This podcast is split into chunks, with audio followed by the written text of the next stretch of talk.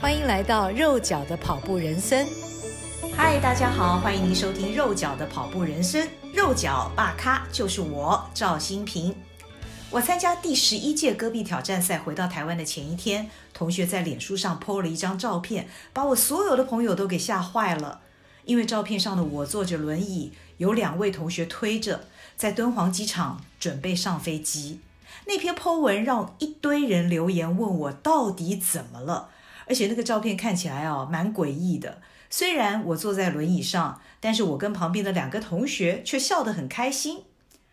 历经了四天三夜，在地势崎岖难行的戈壁大漠行走一百二十多公里，本来左腿内收肌就受伤的我，完赛以后内收肌已经是严重撕裂，根本没办法走路了。如果旁边没有人扶我，我一步也没办法走。所以赛事结束后，一路都是由挑战赛的同伴扶持。到了机场就坐上轮椅。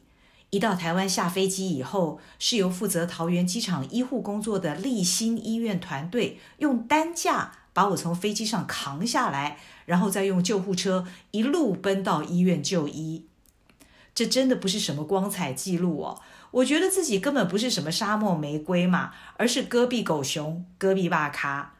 如果能再从头再来一次的话，我应该不会这样参赛，让队友担心，拖累队友。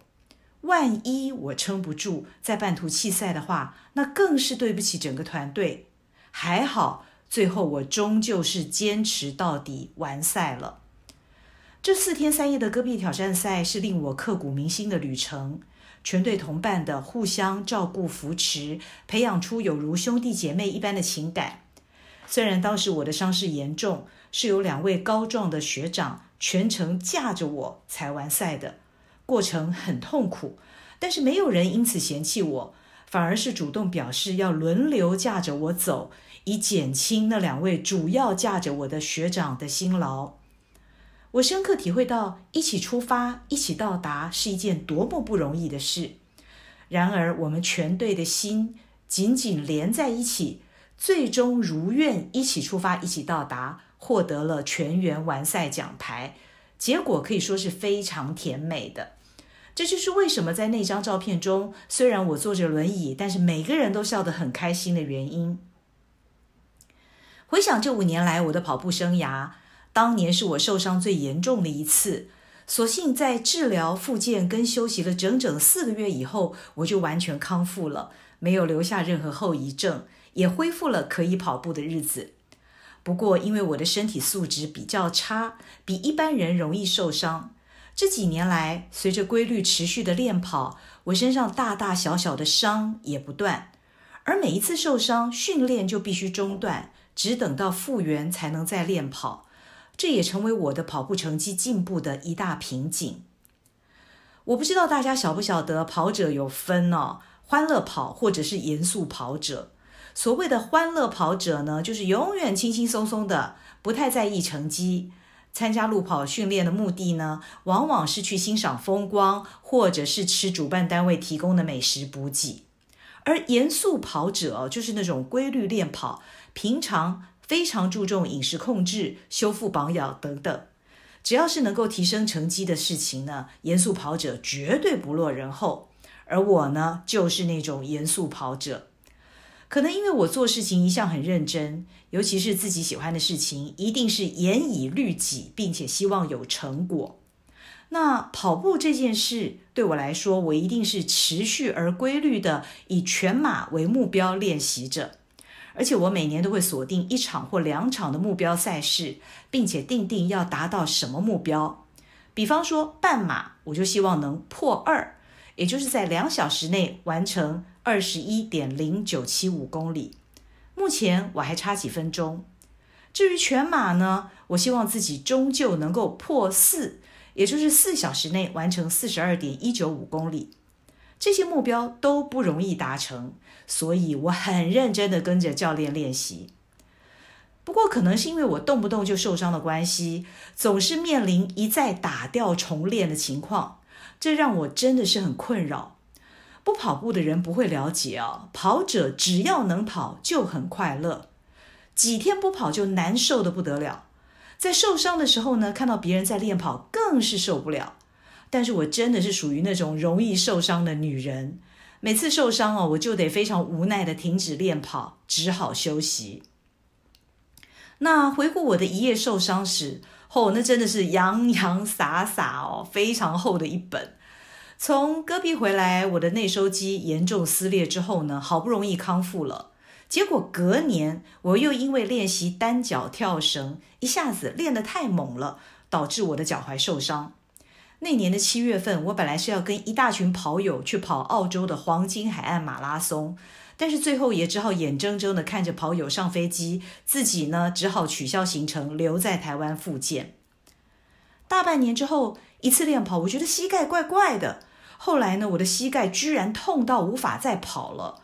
这次受伤啊，是中了所谓的跑者膝，也就是肌力不足，造成膝盖的压力太大，膝盖上有一块骨头叫髌骨啊，髌骨不正，所以导致我跑步时候的疼痛。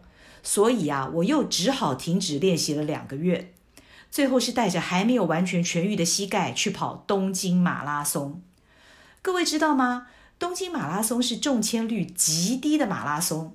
我抽签的那一年呢，是二零一八年，全世界大约三十几万人报名东京马，但是只抽出不到三万个名额，中签率大约是百分之八而已。所以呀，我是那很不容易中签的幸运儿。然而，我又非常不幸的在东京马之前膝盖受伤了。当时那种难过、忐忑不安的心情。真的是令人难受，还好几经波折，最后我还是在东京马顺利完赛。当然呢，我的受伤史还不止于此。东京马之后，我非常认真的开始找专业的教练练跑，结果啊，没想到又在二零一八年的九月份柏林马之前的两个月，发现我的髋关节出了问题，我右边的髋关节突然活动度变小。你知道吗？髋关节是人体最大的关节，对于跑步这个动作有关键性的影响。髋关节如果活动度受限的话，那就不可能跑得好。最后呢，我的柏林马就是在右髋关节很不灵光的状况之下完成的。好，接下来到了二零一九年，我报名了有全世界最美丽、此生一定要跑一回的巴黎马拉松。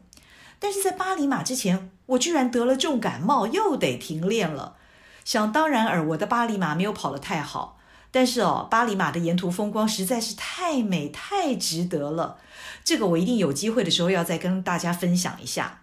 好，那巴黎马之后呢，我就去做了髋关节的 MRI，希望能够详细检查，找出问题到底在哪里。结果骨科医生看了我的 MRI 影像之后，当场宣判我终生不能跑步，这让我愣在当下，不知如何是好，觉得自己好像是被判了极刑一样。当天我走出医院，看到外面阳光正好，一片蓝天，但是我的心里却是非常孤独无助的，觉得怎么世界一切如常，地球仍然在转，可是我却不能跑步了呢？我又不死心的继续看了三位骨科医师，希望能够听到不一样的答案。结果真的不一样。另外这三位医师都认为我的肌力不够，只要把肌力练起来，强壮的肌肉可以保护骨头跟关节，我仍然可以跑步。啊，当时我真的是觉得天无绝人之路啊！不到五个月之后呢，我完成了美国的芝加哥马拉松。去年的这一年，受到疫情影响，全世界的马拉松赛事都取消了，只有台湾在年底的时候举办了几场。其中最被跑友重视的台北马拉松，我也幸运中签去跑了。这场破了我的 PB，所谓 PB 就是 Personal Best，个人最佳成绩，来到了四小时二十四分三十六秒。但是你知道吗？台北马之前呢，我的左部左边的臀部肌肉发炎。左边的肩膀肌肉也莫名发炎，造成我的左手臂一度不举。另外，我左侧肋骨的下方呢，有一次做瑜伽的时候，我的肌肉不知道怎么搞的，一度挫伤，可以说是三伤连发哦。为此，我停跑了五个星期。你说气不气人呐？听到这里，我想你应该也快昏倒了吧？应该没看过比我更会受伤的人了吧？真的是无奈加无奈哦。但是我也算是越挫越勇，不放弃。如果我没有受伤的话，我相信我的 PB 绝对不止于四二四三六，四小时二十四分三十六秒，一定可以跑得更快的。那么这几年下来呢，我就是这样在练跑、受伤、停跑、复健、休息，然后再练跑这样的巡回当中度过。也许有跑者也跟我有同样的经历，也说不定哦。我还记得台北马的前十天，我的左肩突然拉伤，惊慌失措的，一大早就派跑去看医生的时候呢，医生说：“你已经是今天第三个跟我说要跑台北马拉松的。”当时我真的是哭笑不得。受伤是跑者最害怕的事，也是平常拼命想要避免的事情。像我这样受伤如此频繁的人，经常出入各复健诊所。因此，我常常会乱想啊，应该要有复健师好朋友、物理治疗师好朋友、推拿按摩师好朋友，要靠着这些好朋友，我才能够常常请教专家意见，尽快复原呐、那要是我能够交个复健科医师男朋友也不错哦，哈哈。每一年，我的新年新希望都很简单，就是身体健康，不再受伤，平安健康的跑。讲到这里呢，希望我的受伤故事不要把大家给吓跑了，觉得跑步好像很恐怖，好像一天到晚都会让你受伤哦。其实虽然我常常受伤，但是每一次受伤之后呢，我都会变得更强大，更了解自己的身体，更知道怎么跑、怎么训练，不会让我再受伤。也希望大家都能够有健健康康的身体。常常运动保养自己。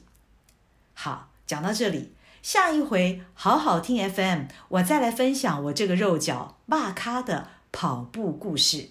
谢谢收听，下回肉脚的跑步人生，我们下次再见。谢谢收听，请继续关注好好听 FM，并分享给您的好朋友。